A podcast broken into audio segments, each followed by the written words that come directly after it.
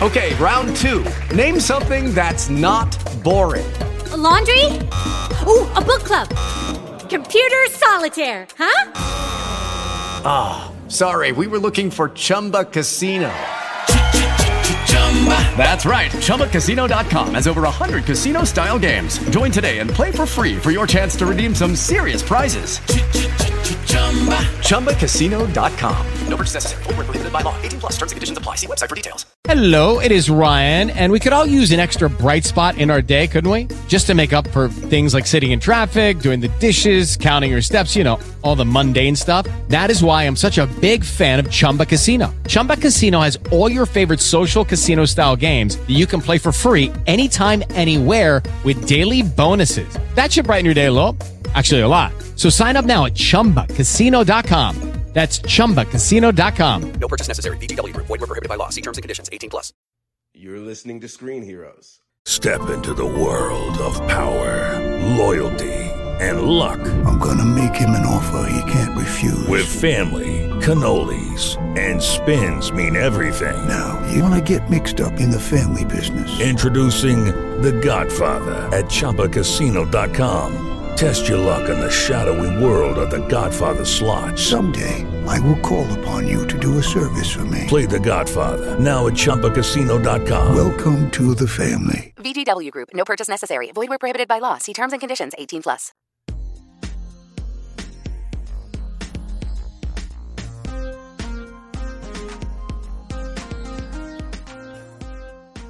Hey everyone, welcome back to the Screen Heroes podcast. I am your host, Derek, and I have with me my two longtime lovely co hosts, Ryan. Hello. And Ray. Hi. Hello. Hello. Welcome back. Episode 241. This week, we are actually kind of doing a retro review of 2009's Watchmen film, which is also a Zack Snyder film. We are doing the the uh, Snyder cut next week in our double bonus week where we'll be doing two episodes. We'll be releasing an episode for Zack Snyder's Justice League, and we'll also be doing an episode for the premiere of The Falcon and the Winter Soldier. So you've got two episodes from us next week. Just want to get that out there, get that out of the way. We're doing live streams Monday and Tuesday next week, and then the episode will come out the following day. So a Tuesday and Wednesday release for new episodes, which you know, if that's your thing, then you know, cool. It's it's something that uh, I'm excited about. Yeah, yeah, yeah. So this week we're not really doing news. Uh, we're we're gonna kind of skip over news. Ray, was there anything else you wanted to do before we talk about the movie? No, not really. I have uh bonus questions for you guys for during the movie things that we don't usually get to talk about so it's just Oh. more movie it, it's you know expansion It's Interesting. the ultimate cut okay, all right, fair enough. So, for those who know, uh, want to know exactly what we're talking about for Watchmen, there are three cuts of the movie, or three versions, if you will. We have decided to go with the theatrical cut uh, for two main reasons. One, that is the version that's available on HBO Max if you were going to stream it, and it is the shortest of those three cuts, and it's already two hours and 42 minutes. It's already not that short of a film. The director's cut's over three hours and the ultimate cut's even longer. So um, that that's what we're doing. So I guess then this is your spoiler warning for Watchmen 2009. If you haven't seen it and are unfamiliar with the graphic novel, um, then you know you have been warned officially. mm-hmm. All right, so let's let's kick things off here. Where would you guys like to start? uh, I mean, maybe we should give our like overall thoughts of the film, like now versus when the, we first watched it, or if it's changed, or you know, I don't know. What do you guys think? that's a good plan Did you all see it when it was released in theaters? i did I saw the blue dong cut. Yes. yes, the elusive fourth cut of the movie. Yeah. Though there was a lot more blue penis in this cut than I had like remembered them keeping in. Yeah, it was mostly just like the large blue penises that they cut out.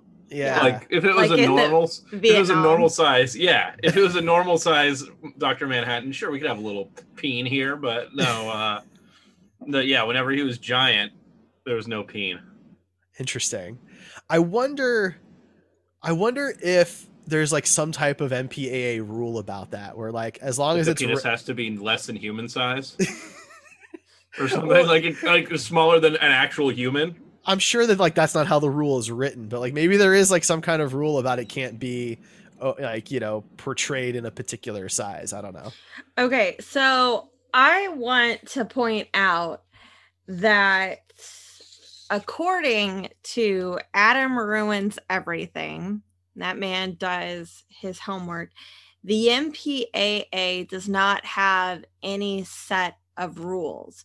It is a small group of Americans that review these things and they kind of just make it up as they go. Now, there are some guidelines that they follow, but those adjust based on who's on the committee and who's not. And uh, so, what we got away with 10 years is different than now. And it always depends on who's reviewing it there's there's no like decency committee that judges this stuff or says like oh you're only allowed this amount and this like This many inches of penis. yeah yeah. well just for an example a, in the early 2000s a pg-13 movie was allowed one f word before they got bumped to r. And that's not the case anymore. They're not really allowed any. If you pay attention pg-13 movies instead will say shit at least like five or six times but no more f words. So it just it changes with who's ever on the committee and it's only about you know 20 people that decide these films so Mm. it's uh it's kind of bullshit it's like you know to me it feels very uh McCarthyism or uh you know Red Scare Salem witch trials where a bunch of people are just like you know what that's suspicious R But then this now the studios can be like, oh, I wanted to be PG thirteen. Here's a little extra monies. Mhm. Maybe Yeah. forget I used that third shit in they can completely bribe them or you know uh, uh, get around things like uh, derek points out almost every time i watch it that when that klingons have purple blood in undiscovered country because if they had red blood it would have been rated r like how bonkers ridiculous is that do you think like kids really care either that's, a- way that's happened in a lot of movies. I mean, Mhm. when they use like uh, you know, Suicide Squad, they use black blood when you blow up all those creatures because Mhm. red blood would have made it. Uh, I don't know, taking it to another rating. Was that thing PG thirteen? I can't It remember. was. it Yeah. was yeah Yeah. so I mean, it- that's yeah, it's it's pretty weird. common. Yeah, Yeah. It it's a strange thing. I, the Star Trek one's just a good example because it eh, because of the way Star Trek canon is set up. Now that race just has that color of blood because that was the first time they ever showed it, and it's it's a little silly because you you know our kids looking at it like I knew it was blood. I knew it wasn't human blood, but it was still blood. So what's the difference? But and I don't know. It's to be honest okay all those like bubble putties in suicide squad like do you think it would have been more uh, just violent in your eyes if it was like red viscera versus black I think it's silly, but it's the same reason why, like in the Avengers movies, the Chitauri, they're just this faceless army that they can slaughter, and it's fine for PG 13. But if it was a bunch of humans, I don't think you can keep a PG 13 rating at that point. right Right. So Well, it's weird. the whole point behind Dr. Manhattan, and there's there it's twofold. Like one, it's how Dave Gibbons and Alan Moore wrote the character. Dr. Manhattan is disconnected from humans and he believes himself superior. He's outside of it. So a superior being, what do they have to be ashamed about? Like and and clothes like he doesn't need them as protection, so he's not covering anything from the elements, but he also doesn't need to hide anything. You know, he's the most He's- powerful. Yeah, he's beyond any of that crap. Mhm. He's beyond So- caring. There's that and then too, zack snyder said that uh, he wanted to include it because there is a standard for uh you know the it's just women nudity in me- in movies is much higher than male nudity and uh uh boobs in movies can still be in PG-13 and stuff, but as soon as, you know, you see uh like a butt, I think it becomes R or something like that. I don't know. I think you Again, can show there butts aren't in, in guidelines. PG-13. Yeah. Yeah, Splash. That was PG. I'm pretty sure there was butt in it. Well, it's really That's hard to go older, back to the 80s Yeah. because Well, because like Ghostbusters would not be PG if there had Yeah. been a PG-13 rating at the time. No, we say Sure. that a lot. We use that a lot because it's very obvious from the cursing and the blowjob scene that it would have had a PG 13 rating and not PG. But his point was this he was trying to even the playing field a bit, you Mhm. know, more male nudity in rated R movies. I will say this. So I saw it opening night, uh, pretty big theater, very full, and there were a couple of I'm gonna say middle aged women. I don't really know their age, but probably 30s or 40s. Uh, when I was you know seeing this, and um, they thought the blue penis was the funniest thing they had ever seen in their entire lives and would completely cackle laugh at it every single time it was on screen which got annoying pretty quickly since the original version of the film showed it all the time Yeah. So you know it was better this time not having that as part of my experience So I actually enjoyed the movie less now than I did back in 2009. There are things that, that were Me changes too. I did not like as much now as I did back then. Uh, and, and I have watched it in between, but I think I was watching the ultimate cut, not the one with the like uh, Black Freighter stuff in it, just the one without that. so that's Yeah. the director's cut Director's cut, sorry. Um, which is better, but it's still I found myself finding more inherent problems with the changes uh, and the way the movie was shot than I than I did in 2009, which I thought was interesting because this movie I would consider it to be a, one of my favorite comic book movies before this, and now I question whether like it breaks the top 10 even. So So interesting what changes are you talking about? What did you have issues with? changes between when I say changes, I'm talking about changes between the graphic novel and uh between the, and that in the movie, not necessarily changes between like the director's cut. Um Right. so I think that uh first of all, it's amazing that Zack Snyder was able to even make this movie because Yeah. a lot of people considered this to be unmakeable. Nobody could actually like put this movie to to a movie length Mhm. film that maybe a mini series or something, but that, a lot of people consider it not able to be done. Yeah, a lot of directors passed on it because they considered it unfilmable. well especially at the time the the opportunity to do a rated r comic book flick superhero flick was more or less considered a bad idea we didn't Mhm. have deadpool yet to confirm that it could be done very successfully um, and i mean deadpool also had a very tight budget too where this this did not Yeah, R-rated superhero movies were not like a thing No. back then, and and even with this one, it wasn't hugely like it wasn't Deadpool successful. no Um, it was actually considered to not be a financial success uh, because of the cost involved and, and everything like that. Um, and i mean back then i mean movies didn't the average superhero movie wasn't making the kind of money that they are now. Uh, that just wasn't really the way it was yet. So this movie had a production budget of 138 million which is about 40 million more uh 40 or 40 50 million more than deadpool had uh, and then it only brought in total worldwide 187 million so it did like that's it um and it's only made about 150 million in like DVD Blu-ray sales. So if you combine all of that, it's still not really considered financially success. successful. You know?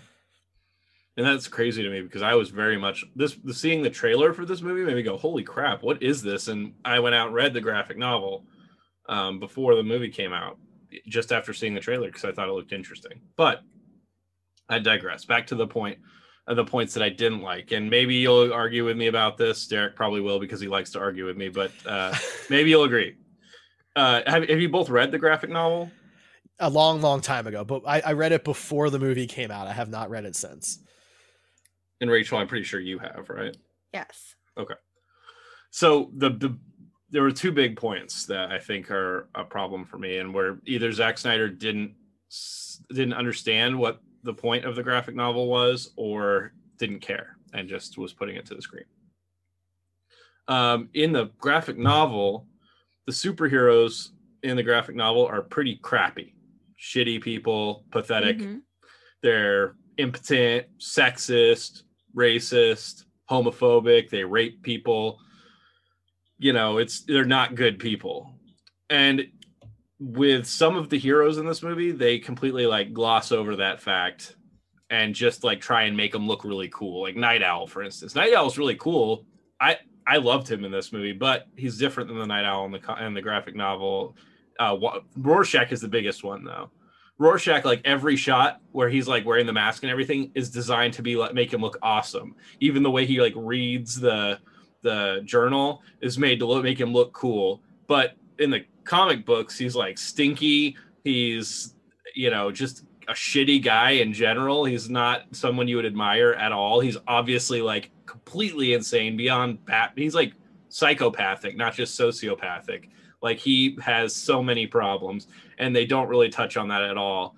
Um, you know, they have the rape scene with the comedian, which is a really important scene in the movie and in the graphic novel. But you know, in a lot of way, the ways he's filmed, he's still filmed in a way that's like made to make him look cool.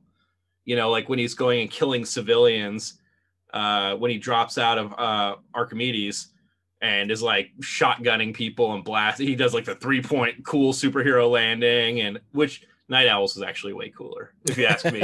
But uh, he, he well, he's got the obviously cape, you know. yeah, it looked awesome. Even watching it now, I was like, "Whoa, that's so cool!" Um, but which Zack Snyder's great at. and We've covered that a million times on the show. But um, yeah, the comedian was filmed in a way that was like made to make him look cool too. And I think in the graphic novel, there wasn't really supposed to be like mixed feelings about these heroes. Like they were just shitty, like pathetic people in general. Whereas in this, it's kind of mixed feelings, right? I mean, so I don't know. That's my first big point. What do you guys think about that? So I agree with you. I do. My only thought is it, I don't know necessarily if it was Snyder not caring as much as it might have been from a marketing standpoint, a way to try and do this successfully because it is difficult to have a film where there are no good guys. Right? It's just hard to do cuz even like when they did Deadpool, you know, Deadpool's he's an anti-hero, he does bad stuff, but pretty much only to bad people, so he's still kind of a good guy. Having your your only people, all of your protagonists, all be absolute trash, I just think is a difficult thing to have people watch. So that's where I would put like my money on why. But I agree with you. It's they're all other than the comedian, right? They're all painted as at least more good than bad. Right. Even though, you know, obviously there's bad to most of them, they're the good kind of is pushed to outweigh that. So they can still be redeemable. My only response to that would be that that's one of the major points of the graphic novel. So glossing over that to appeal to audiences is a tough, tough thing for me. You know, Yeah. I, I agree with you. I'm not like I'm not saying it was the right thing to do. I just think that was the line of thought. Yeah, it was just to make it more palatable for the general audience. I'm sure. What do you think? What about what about you, Rachel? Do you agree?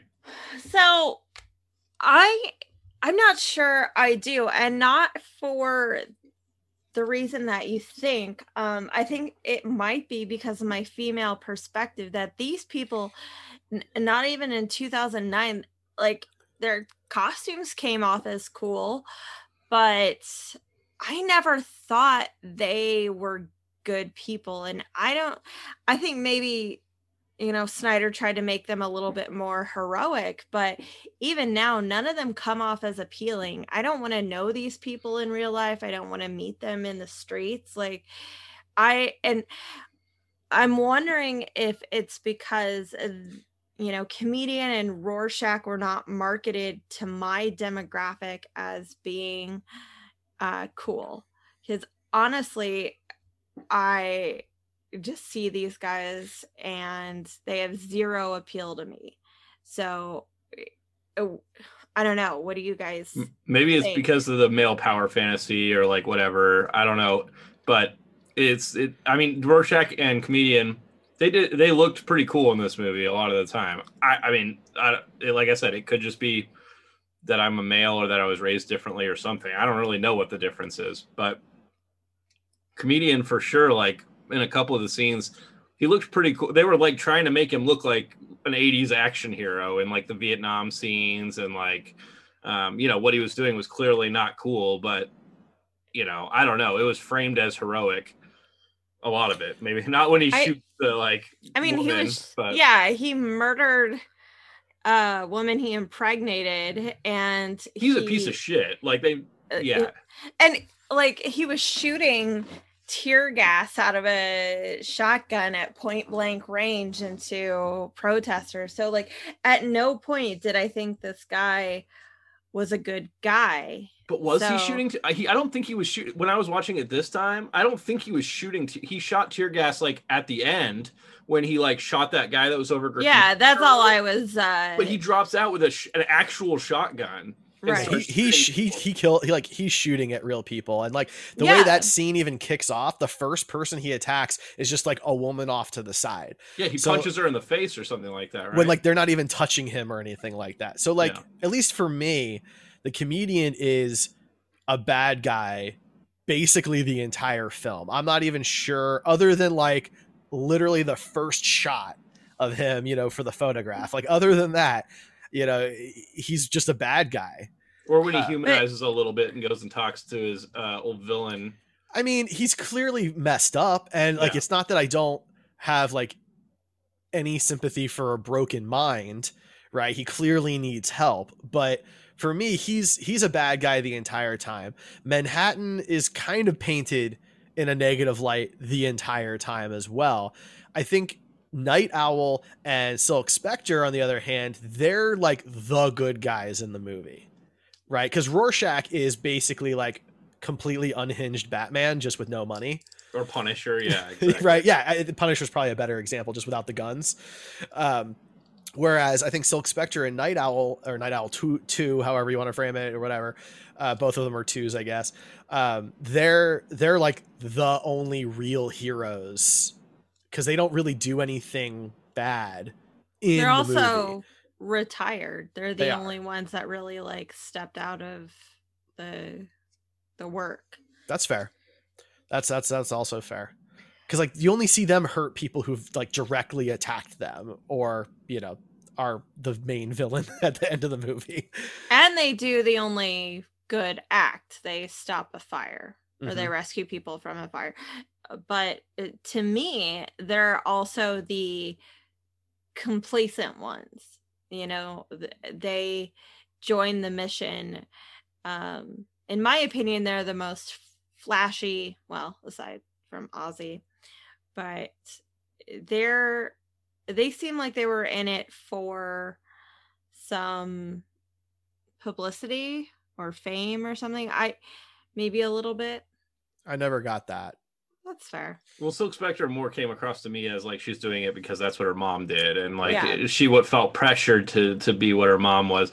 Night And that Owl, was yeah, definitely his- the image in the comic but like what's the point of night owl using his money for a self-indulgent owl ship Well, I mean, it was useful to the team, but yeah, I mean, Yeah. I, I I get it. His his intentions are a little weird, but like that scene where we keep talking about with comedian, Night Owl is there, and he's not stopping comedian. he's like, like comedian is talking about how we just gotta have fun because the masks are getting outlawed, and he's shooting people right in front of Night Owl, and Night Owl does nothing to stop him. Mhm. Well, because Night he's, like, Owl kind of regretful about it, right? He comments like, "What have we become?" or whatever. What's happened to us? But nothing is shown that to where like he tries to stop him or does anything like that. exactly. because like integrity wise he kind of comes off a bit like a coward like he Yeah. wants to be the hero right he wants to do the right thing but not if it really is going to put him at risk and the reality is that one-on-one comedian's going to kick his ass Probably, Right. yeah. Uh, you know like i just i feel like that's how that would go especially because comedian's going to fight dirty and he's got guns on him and all that other stuff so like night owl doesn't do the right thing in that scene and i think it's just because he's scared of comedian Night Owl is a coward, and they address. I think like they fully flesh this stuff out a bit better in the comics for sure, because you know uh, you use the line impotent, and in the comics he actually says that it, in the scene where he's staring at the suit and he's naked. He says the word impotent, and you know, ha ha ha. We're supposed to think it's just his dick, and he can't have sex with Laurie, but that's not all. He means like his entire life. He has just been this kind of broken person. He's not just impotent in the bedroom, he's just an impotent person. He can't do his job, he can't step up and finish things. So mm-hmm. But some of that is kind of lost in this movie. It seems it like absolutely is. he's just like now he goes and saves those people from the fire so that he can get a hard on and, and have sex with Laurie, you know. i don't know if that's why he across did it me.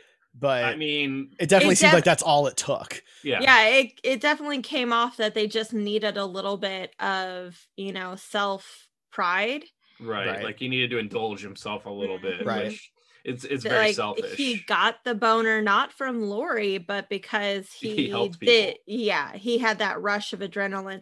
Because immediately after, they're like, "Man, it'd be a lot of fun to go break into a prison." right. Like they actually say that. So Yeah. Yeah. Yeah, no, I mean, that that's they my, get their my- jellies off. Like they're not great people either. No, no, no, they're just the best of the group is all I which is not saying much. Yeah. But yeah, like Rorschach in the graphic novel, like he's not great in this, but he's at least I don't know. He he he's at least cool in this, right? Like for me anyway, he came across as cool, and I'm sure he did for you, Derek, too, because you did a costume of him. So obviously you had there was some appeal. But um, you know, in, in the graphic novel, he was just a crazy piece of shit. Like there was nothing redeemable about him.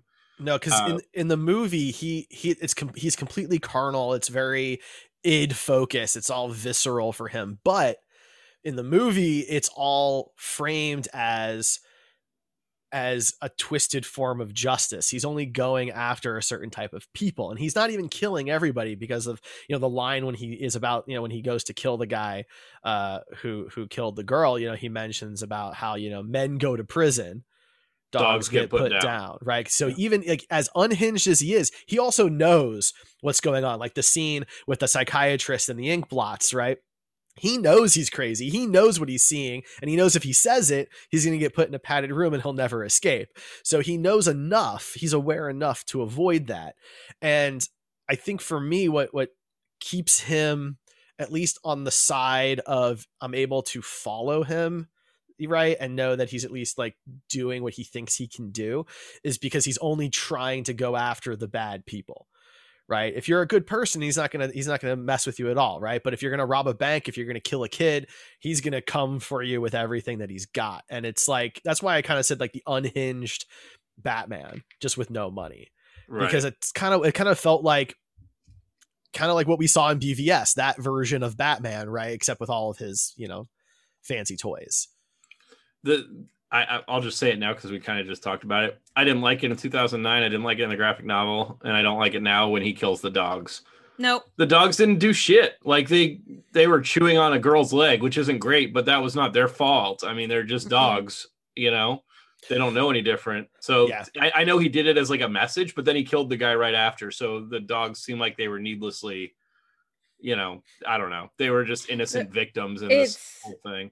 It was that and when he gets back at his bully and he starts to fight him as a kid young rorschach and he bites them like he rips part of the cheek off that's uh the two main things that really solidifies that Rorschach has never been a hero, that he's not interested Right. in achieving justice, that he's interested in retribution in Mm-hmm. punishment in putting someone completely down because there's something very carnal about a bite like that you know? You you do that um like uh, biting in fights is usually used as one of two ways you know? The first one's self-defense when it's like the last thing you really have because there's always that risk you could lose teeth.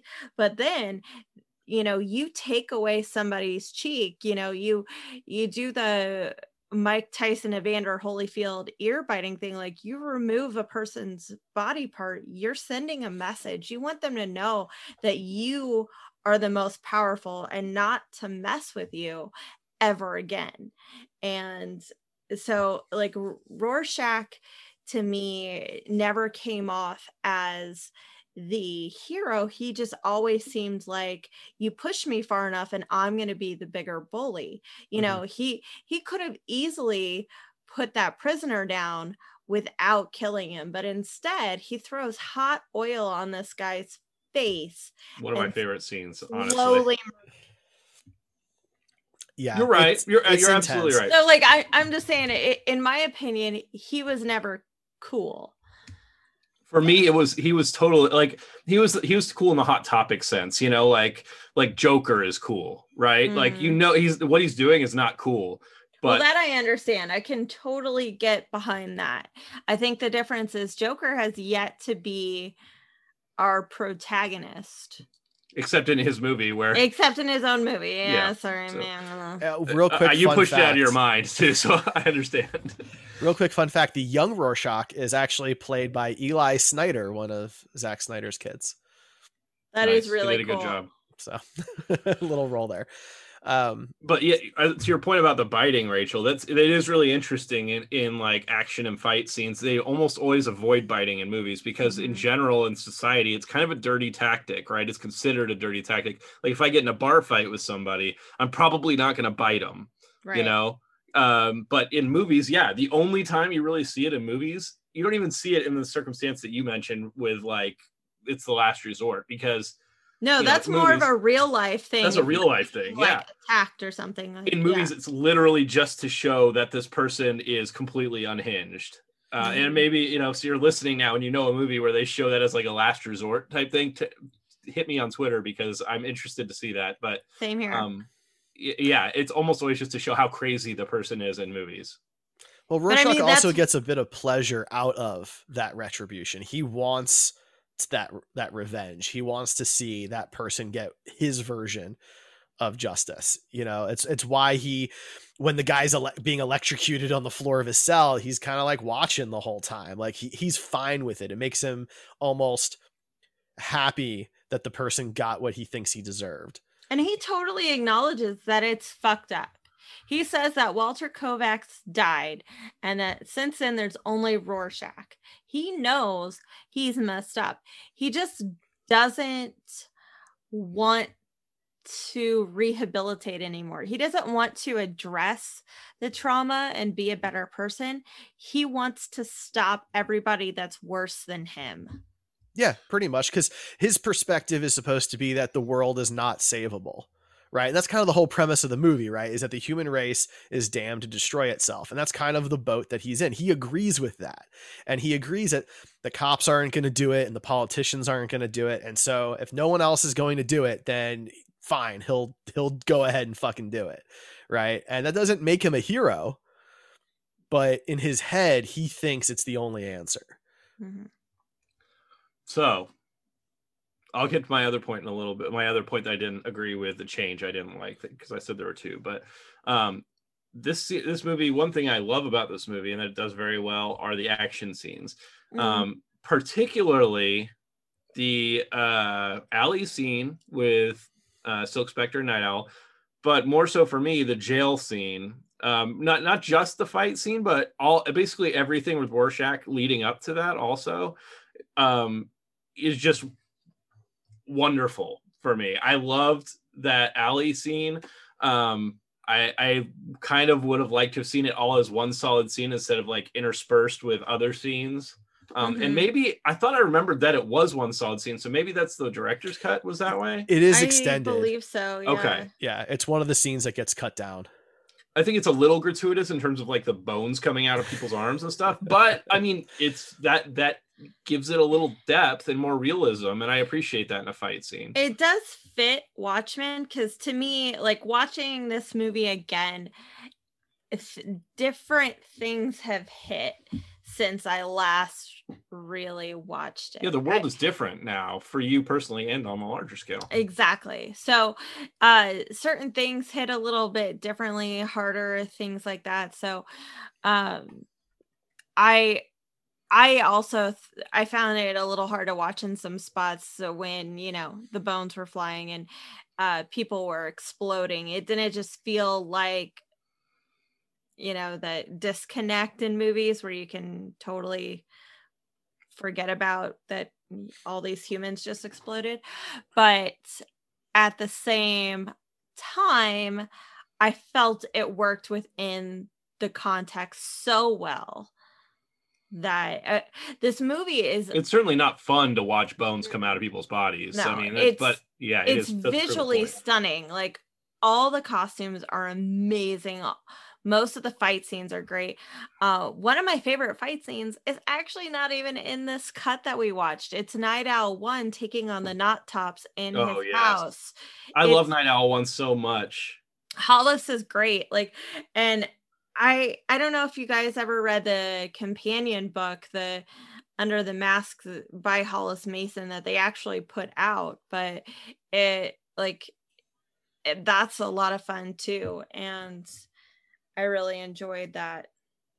He was a great character. Like, uh, you know, when I went and saw this in theaters, I was really disappointed that they cut out the whole scene where those uh, guys go in to beat the shit out of him, because that was an important scene, right? They give us old Night Owl or original Night Owl, and he's cool. We're like him. He does like the jokey upper jab that knocked out that you know whatever villain, and uh, he's appealing to the audience, right? And then you never really find out what's going on with him, you know. But in the in the graphic novel, they do address that. And I remember when I saw the theatrical cut, I was super disappointed that that was not a part of it because that was I, I liked that scene a lot in the graphic novel. It really added a lot to it to it for me. Well, So- it, I think we we joke a lot about the nostalgia aspect that people have. You know, there's a lot of jokes about grandparents going like, "Back in my day," blah blah blah. When Hollis Mason and uh, Sally Jupiter are the absolute like pinnacle of that. They love to wax nostalgic about things, and they were they were when they were fighting they weren't doing it in big thick rubber armor right like they weren't doing it I, i'm assuming the new silk spectre doesn't really have armor either but you know n- the new night owl is wearing like full body armor or at least Yeah. it's implied that that's what that is so you know He's this other guy was doing it in maybe- short shorts Yeah, he's know? maybe wearing one of those old leather football helmets. at like best n- at best Yeah, like that's the best that they got. Um I- think my biggest part about why I dislike Watchmen as a whole, both the comic book, both the movie, um, is because the Minutemen is way more exciting for me. Like, uh, uh, I want to see the whole dollar bill fight where he gets his cape caught. I want to see Mothman uh decline. I want to see Hooded Justice and Sally Jupiter uh go through that fake relationship that they have and um but Yeah, also the world cool afterwards after Watchmen is also interesting. So the fact that like the comic book focuses more on the six characters from the 80s and then the sequel comic books uh focus on the or the comic books that still deal with these characters just go back to like the 70s to before Watchmen um is just not as interesting as the other stuff going around. So You know, when they announced the show, I was really hoping that it was going to be those characters since we haven't really got anything from them. But yeah, it, I, I'm, I'm sure the show is great. kinda- I haven't watched it, but Yeah, know. Jeremy Irons plays an older version of Matthew Goode's character, and that's basically it. Yeah. You know.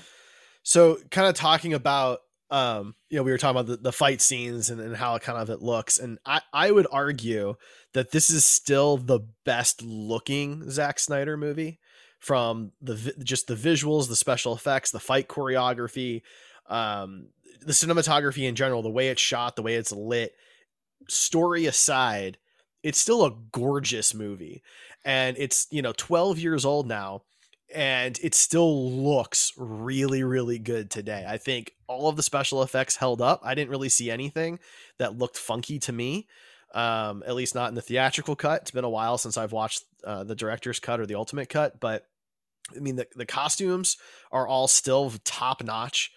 And I think that it's very interesting that the movie still looks as good as it does when you think about what was being made at the time. Like this was, you know, a year after Iron Man, right? This was, you know, The Dark Knight and things like that. And I think this was a more am- visually ambitious project than either of those. Um, and it still holds up. I'm gonna disagree on part of that. I agree Okay. that uh, with almost everything you said, but I don't think it's Zack Snyder's most visually stunning movie. I think that for me, that honor goes to 300. Uh, I was not gonna only say not only because it's uh, of everything that it did, but it also did it three years before this movie.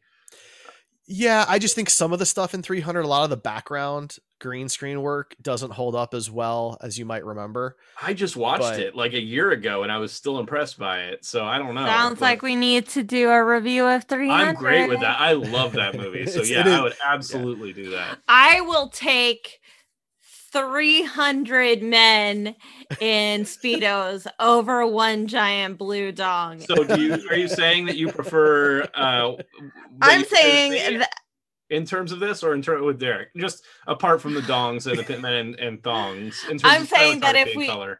actually do that, I'm gonna be so horny on the podcast. That's I'm- fine. But like, can you just agree with one of us right now, please? I need to know if I'm beating Derek or if Derek's winning. You're married to him though, so I already know which way it goes.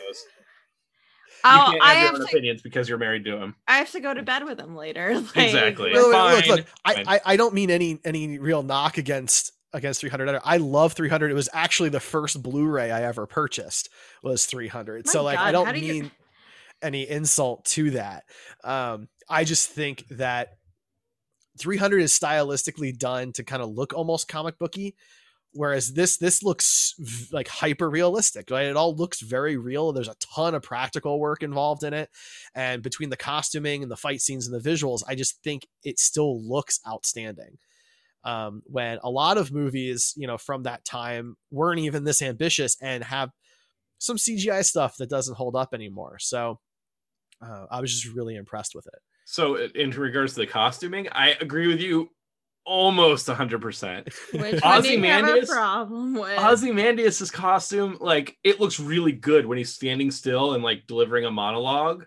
But then as soon as he starts moving, you can see like the little flaps on the back of his neck, uh, like I don't know, neck seal is what we call in the costuming world. But that thing like start flapping up in the back and like it makes it look like it's not actually armor, like it's a piece of uh, it's probably foam latex in real life, but yeah. you know something like that It it doesn't move like a piece of armor would.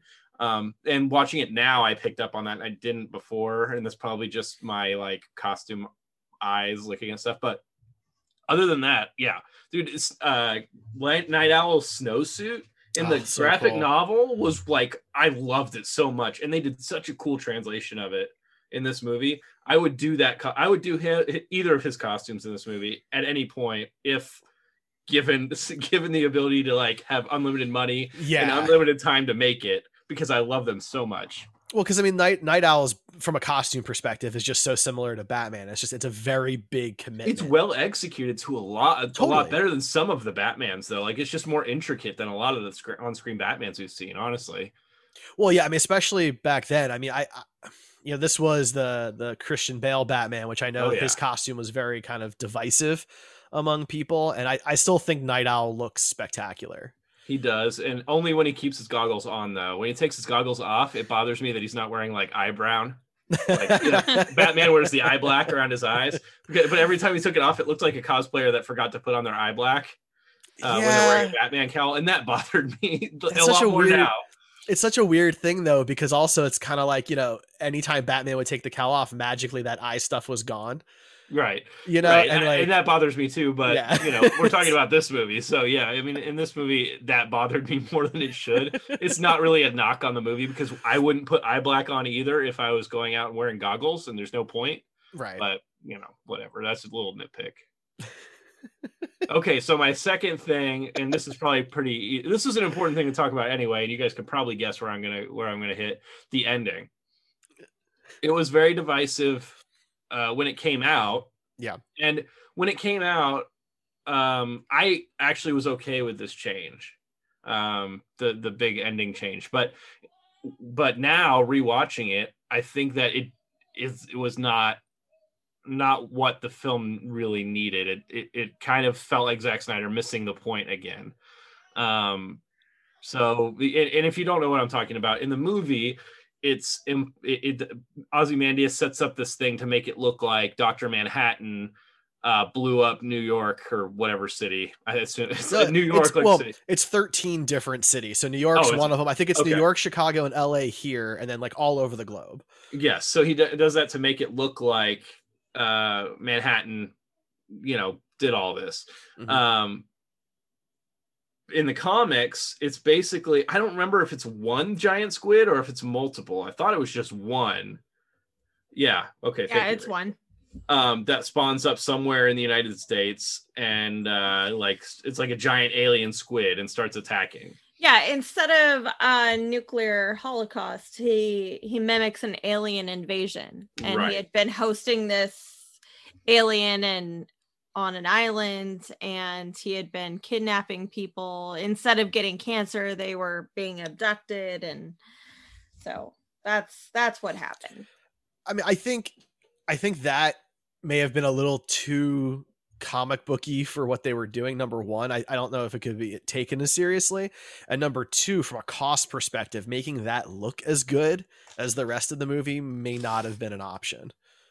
I'm not discounting either of those things, but for the in the context of what the original graphic novel was trying to do, I don't think that this version the the thing that was in the graphic novel it was meant to be a neutral threat that the that the entire world could rally around Mhm.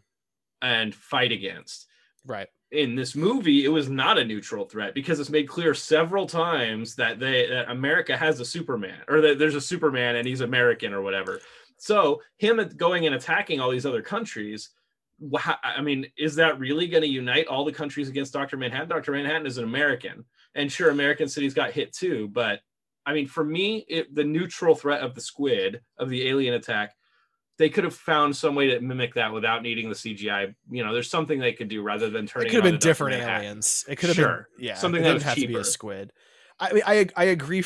I agree with that. My my biggest problem with it isn't so much that it's Doctor Manhattan as much as like it's still temporary, right? Because at some point, if Doctor Manhattan doesn't show up in five years or twenty years or fifty years, eventually somebody somewhere is going to think he's gone. Right. It's and true. then start building a military backup. And then someone else to be, well, what if they're right? And they're going to start building a military backup. It doesn't actually solve any problem. It just pauses everything for a while. And that's my biggest problem with the solution is that it's not. It's just a stopgap. It doesn't solve any problem. And why would the Soviets come out to help an imperialistic United States that destroyed one of its own cities because it lost control of a nuke? You know what I mean? Like, I, I don't know. It, it, it, the whole, yeah, you're, you're right. It is a temporary solution, but even in the beginning, it's like, it doesn't make any sense to me that now all of a sudden the Soviets are okay with helping America, Mhm. you know, because one of their, th- their nukes essentially went off across the world. And it- it also just there's never really the motivation is never really put in there. Like, okay, so the, the cancer thing doesn't really do anything because that has nothing to do with the resolution of the movie. If you Right. remove the cancer piece completely, the ending doesn't change. And so you just have Dr. Manhattan go from this maybe neutral scientist, maybe American scientist to just complete genocidal maniac alien who disappears. There's Well, no but- build up to that. well the cancer thing was supposed to as I understood it, do two things. One, it was supposed to make Dr. Manhattan go, huh, what's going on? And then leave to Mars because he's like contemplating whether he gave these people cancer. But then also, they did that on live TV. So it's meant to have people go, okay, well, this guy's giving people cancer. And then he like screamed and went to Mars. So maybe he did go crazy. I think this mm-hmm. is was what the payoff was for that. I'm not saying it was great Yeah. or the right way to do it, but I think that's where it, where they were headed with it. Ray, what do you think? Um, so I definitely think the giant squid I found silly uh, in the comics, so I'm glad they changed it. Uh, Ozymandias turning it against the very guy he was trying, like, using to help deter nuclear war is um pretty fucking calculating. And to me it it makes him a better villain uh than what he was in the comics. But i i do agree. And dan or night owl says that at the very end that like as long as people think that manhattan's out there watching us everybody will you know stay in line but until then or once that's over it's over.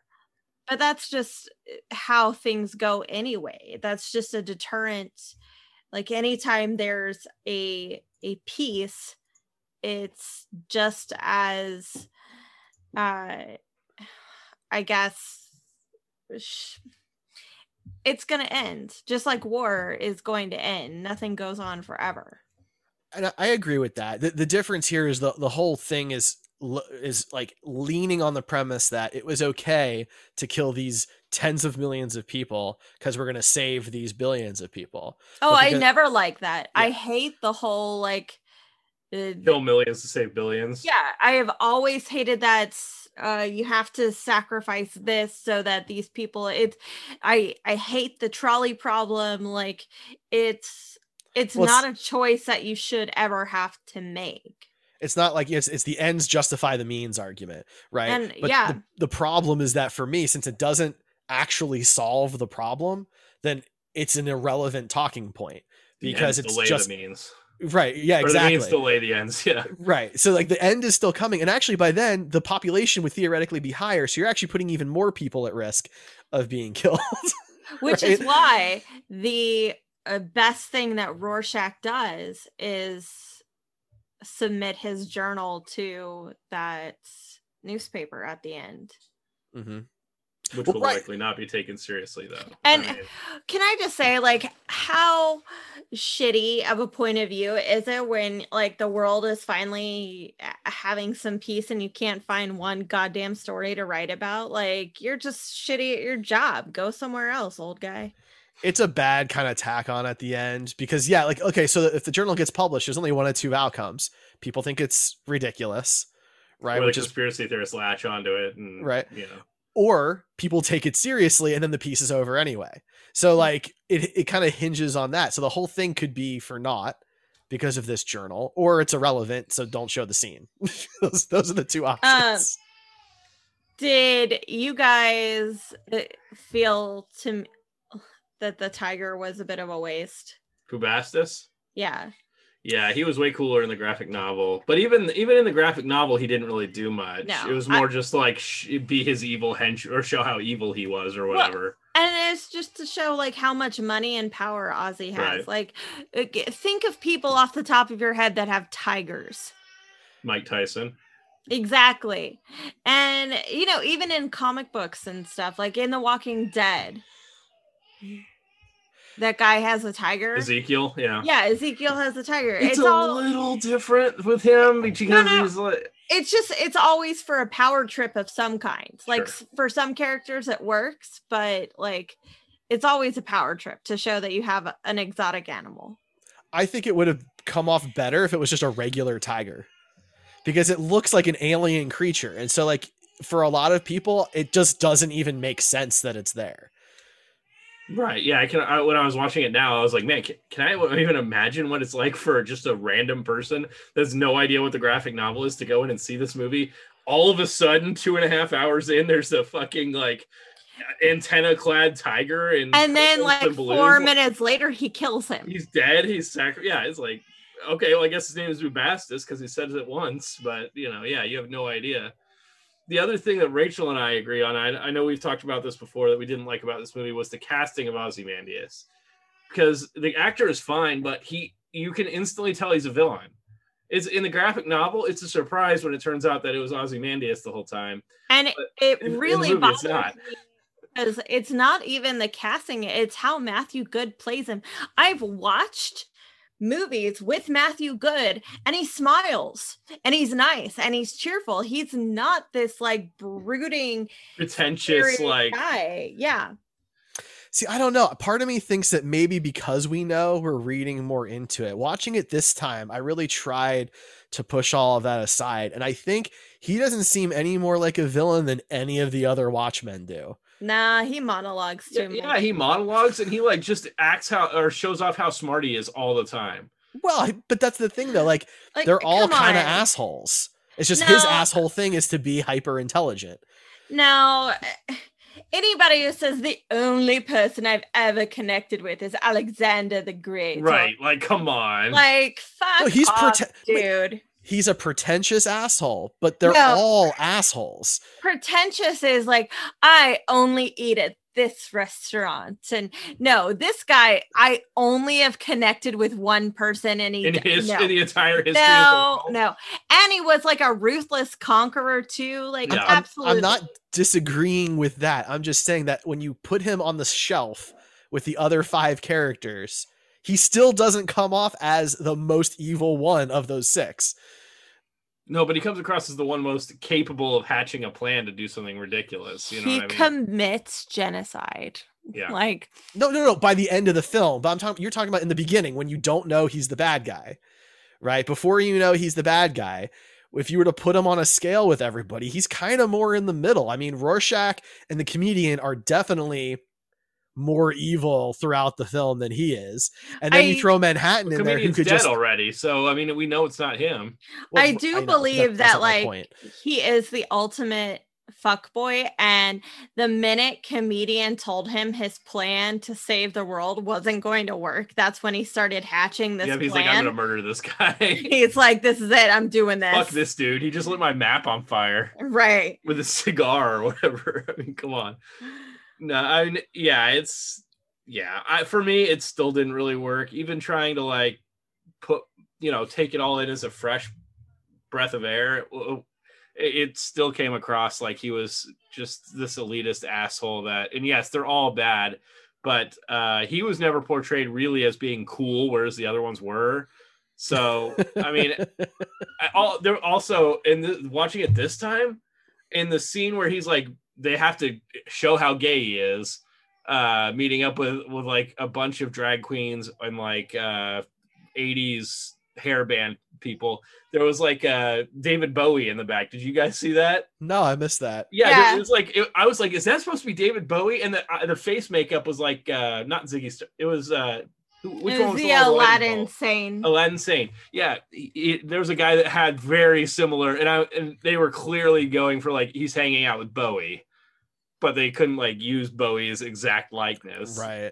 Well, I missed that. That's funny. I, I mean they were did that throughout that whole montage like you had people uh impersonating um Andy Warhol and true. you know Richard Nixon was in there and then Stalin was in there so I had just never noticed the David Bowie guy in the background leaning on a car. I thought But- that was funny.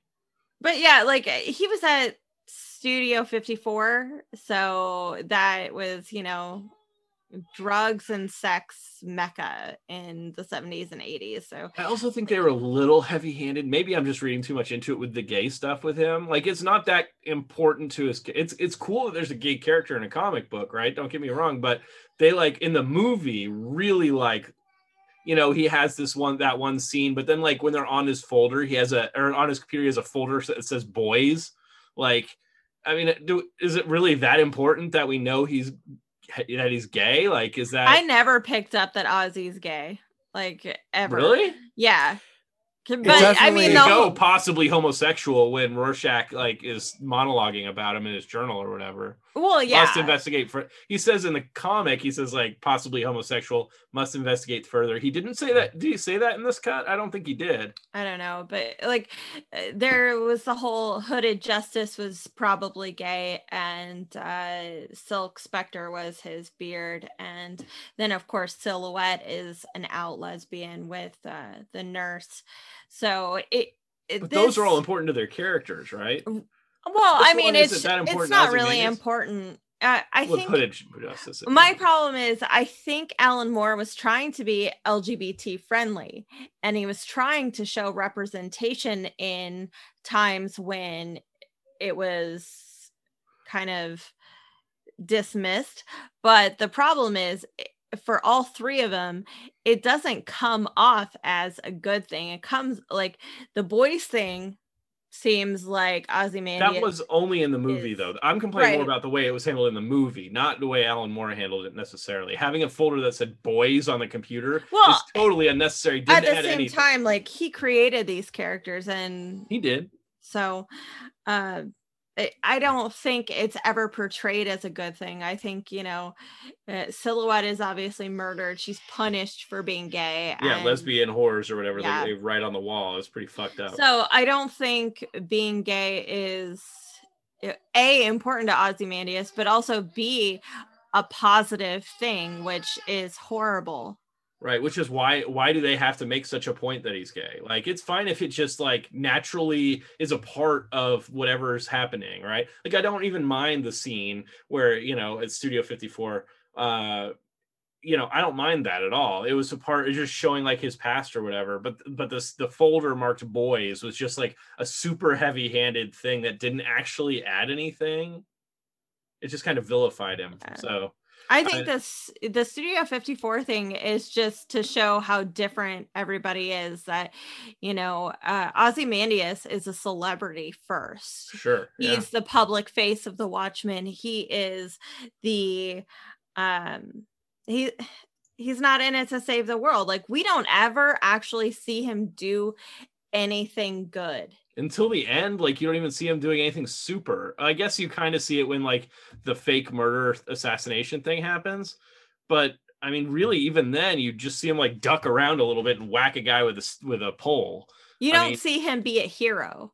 right Um, definitely not And I know that they comment very heavily on how he hired the fake assassin, but he also strategically had it so that the people that were just disagreeing with him were got murdered. killed yeah And they do overlook that. Like, you know, well, let's let's not talk about that guy who attempted to kill you. Let's talk about like the six people he did kill. yeah that you hid behind Mhm. like he literally moves behind one of them as a shield So it- comment it- on that Yeah.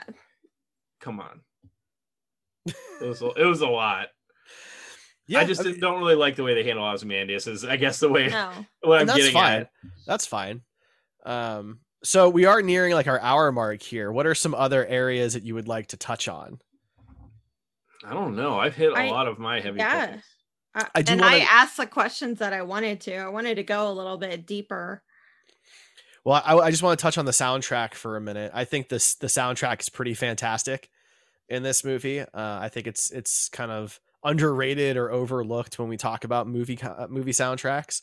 So if you haven't heard it in a while, it's it's on Spotify. So I definitely recommend you check it's it out. never overlooked for me. I have I've had some of those songs since this movie came out on my Spotify playlist, and even the one that was in the trailer that wasn't actually in the. I don't think it was actually in the movie. The one that was uh like the Smashing end is the beginning is the end, yeah, or what is that? What Yeah. it's called? Something like that. Yeah, it was only in the trailers, right? It would never actually made it to the Mm-hmm. movie. Correct. So so the song is it's the Smashing Pumpkins. It's the beginning is the end is the beginning, which uh fun little fact is the B-side of the beginning is the end is the beginning, which is in uh Batman Forever.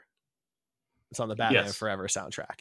Uh I noticed and- that when we reviewed Batman Forever not too long ago. Uh, yeah, or was I don't know, maybe it was like a year ago. I don't know. It's been a while.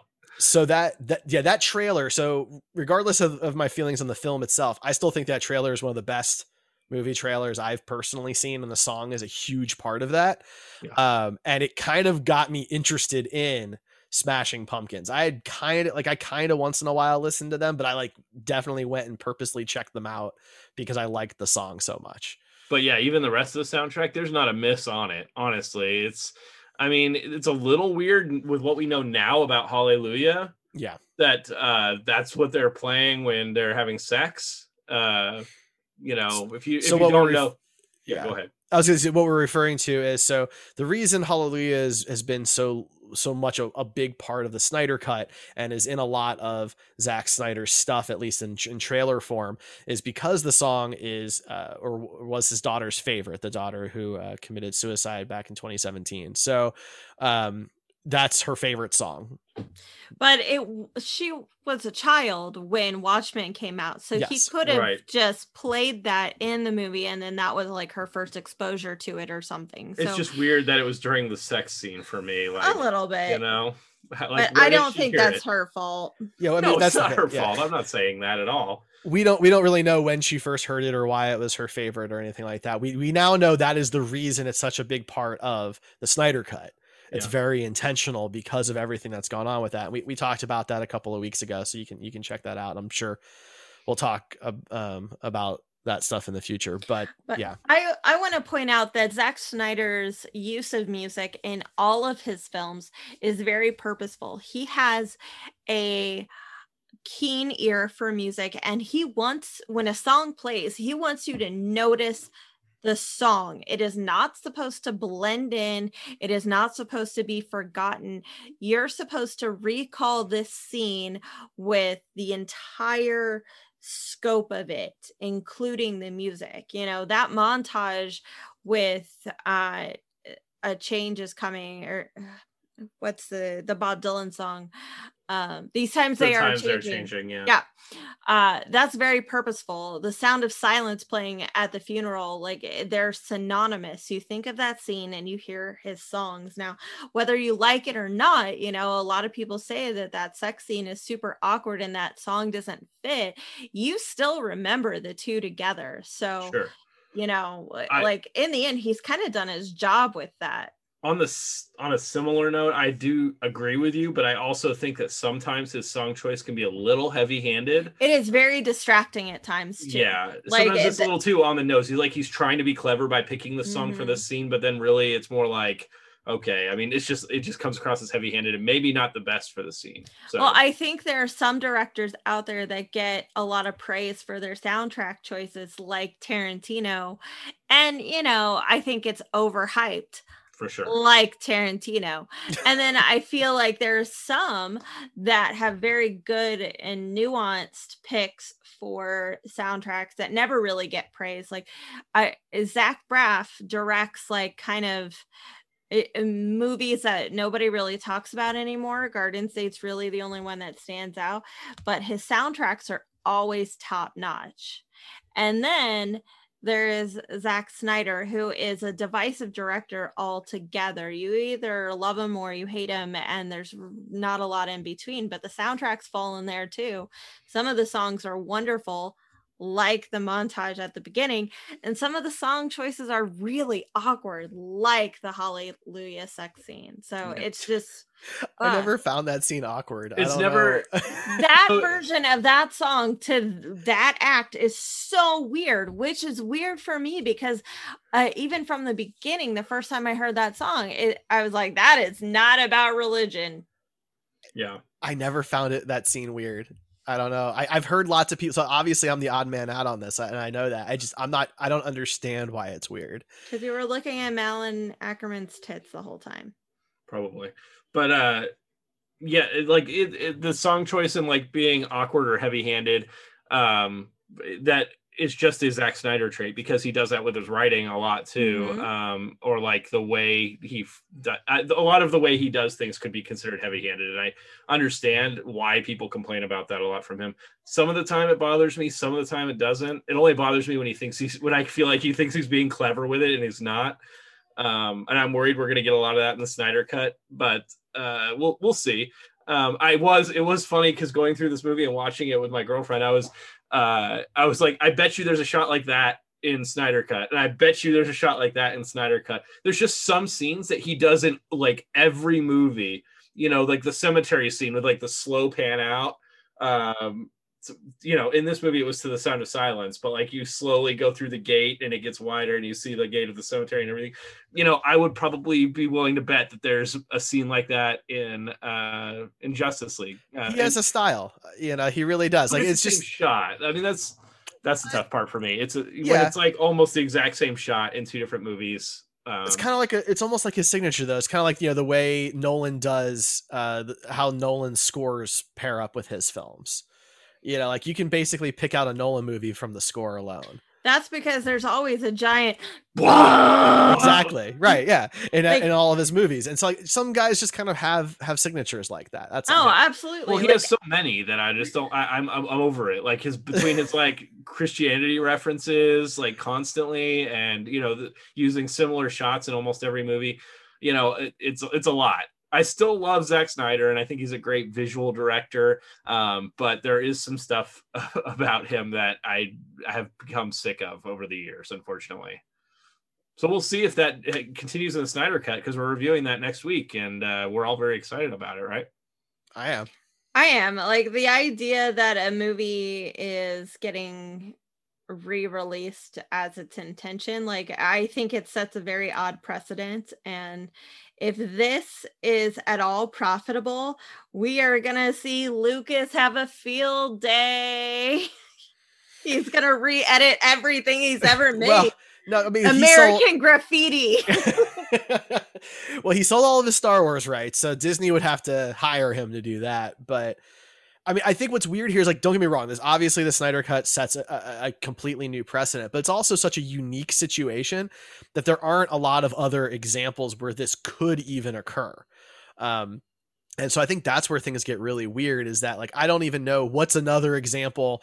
Assuming a studio was on board, what would be another film that could have something like this? yeah You know, it gets kind of weird. I can't and you- think of any. Yeah, right? Like there's the Schumacher cut of Batman Forever, but he It's passed away. one.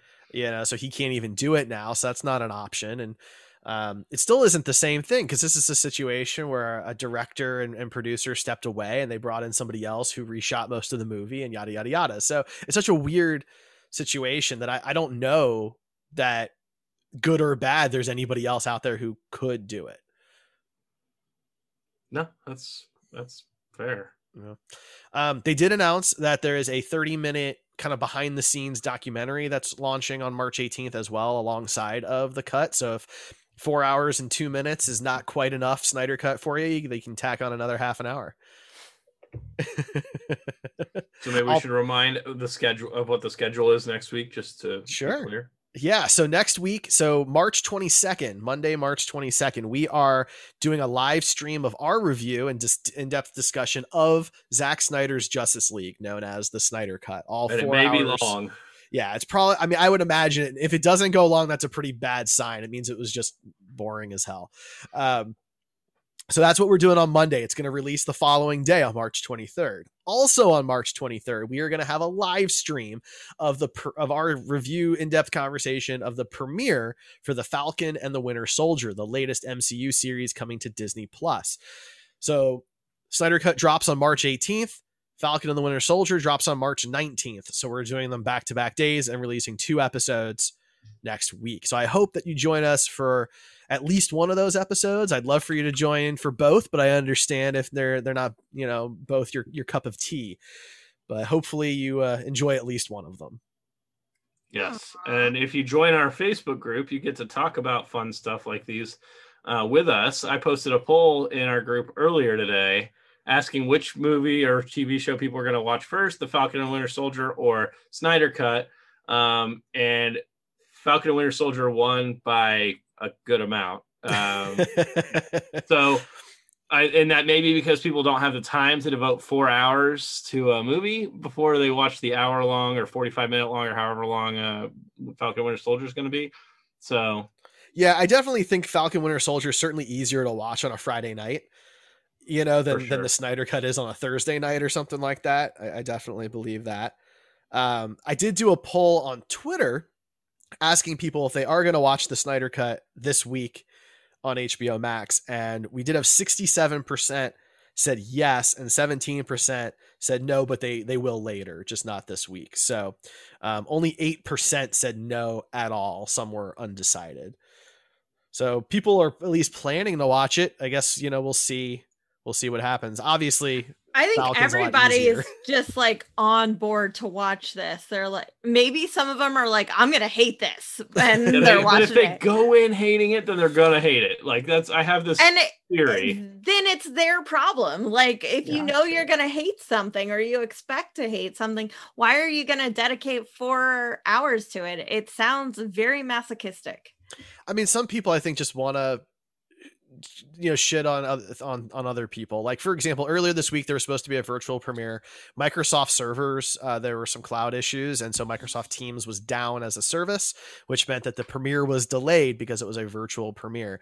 And like a lot of places covered that news and i understand why but the number of laugh reacts for people having a you know getting their jollies off on other people's time being ruined is just like a snapshot of like the whole situation that people like when something sucks for somebody else and that's just it's demoralizing as hell so i hope that if you watch the movie i hope you enjoy it i hope it's good and if you don't i'm sorry i hope you don't feel like you wasted your time but you know if you didn't like it don't purposely try and make fun of people who did That's my problem. Like if you want like it if you want to hate something and you want to sit through it yourself, that's on you. But like, you can't be like, Eh, what's the problem with just having opinions and letting it go about stuff? Like, just let it go.